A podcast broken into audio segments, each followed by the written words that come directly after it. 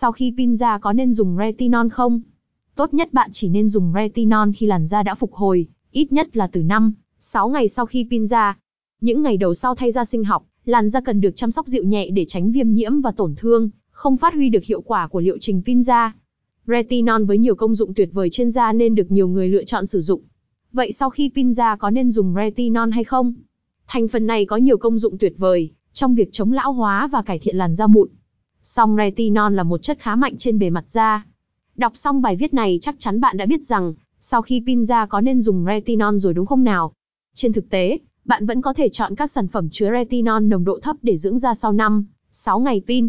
Tuy nhiên, bạn cần quan sát tình trạng da để linh hoạt sử dụng các sản phẩm dưỡng phù hợp nhất, giúp da hồi phục nhanh và khỏe đẹp như mong đợi.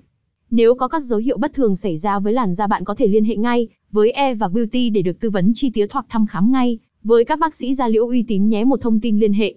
E và Beauty thương hiệu mỹ phẩm dược mỹ phẩm một address 125 phố Hoàng Văn Thái, phường Khương Trung, quận Thanh Xuân, Hà Nội.